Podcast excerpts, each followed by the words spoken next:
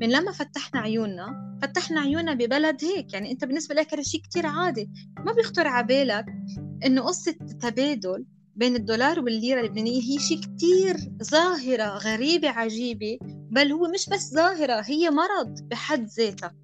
شفنا العالم قاتلة حالها قاتلة حالها على الدولار البنوك؟ العالم فوق بعضها عم بدها تسحب دولار لأنه نحن بلد مدولر نحن عنا إدمان للدولار. We are addicted يعني عن يعني نحن مدمنين.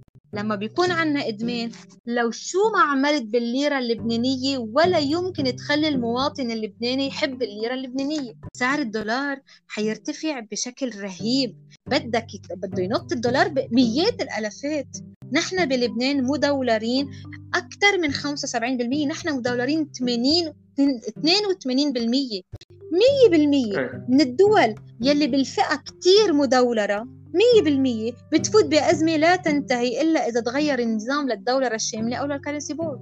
التكنيكال تبع الدولرة ببلد معناته البنك المركزي ما عنده سلطة. ضعيف. كرنسي بورد شو هي؟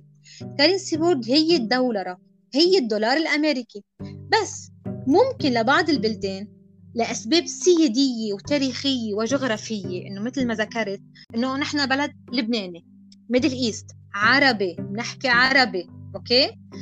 كيف بدها تكون العملة تبعيتنا اسمها يو إس دي؟ يعني اوفيشلي في في في نسخة للفول دولاريزيشن شو اسمها هيدا نسخه الكارنسي بورد شو بتقول لك الكارنسي بورد هي الدولار بس بدل ما يكون اسمها يو اس دي كأنه بنلبسها تياب كأنه بنلبسها تياب سميناها سيدر دولار أو مثلا بيروت دولار أو ليبانيز دولار بس هي ذاتها الدولار الأمريكي.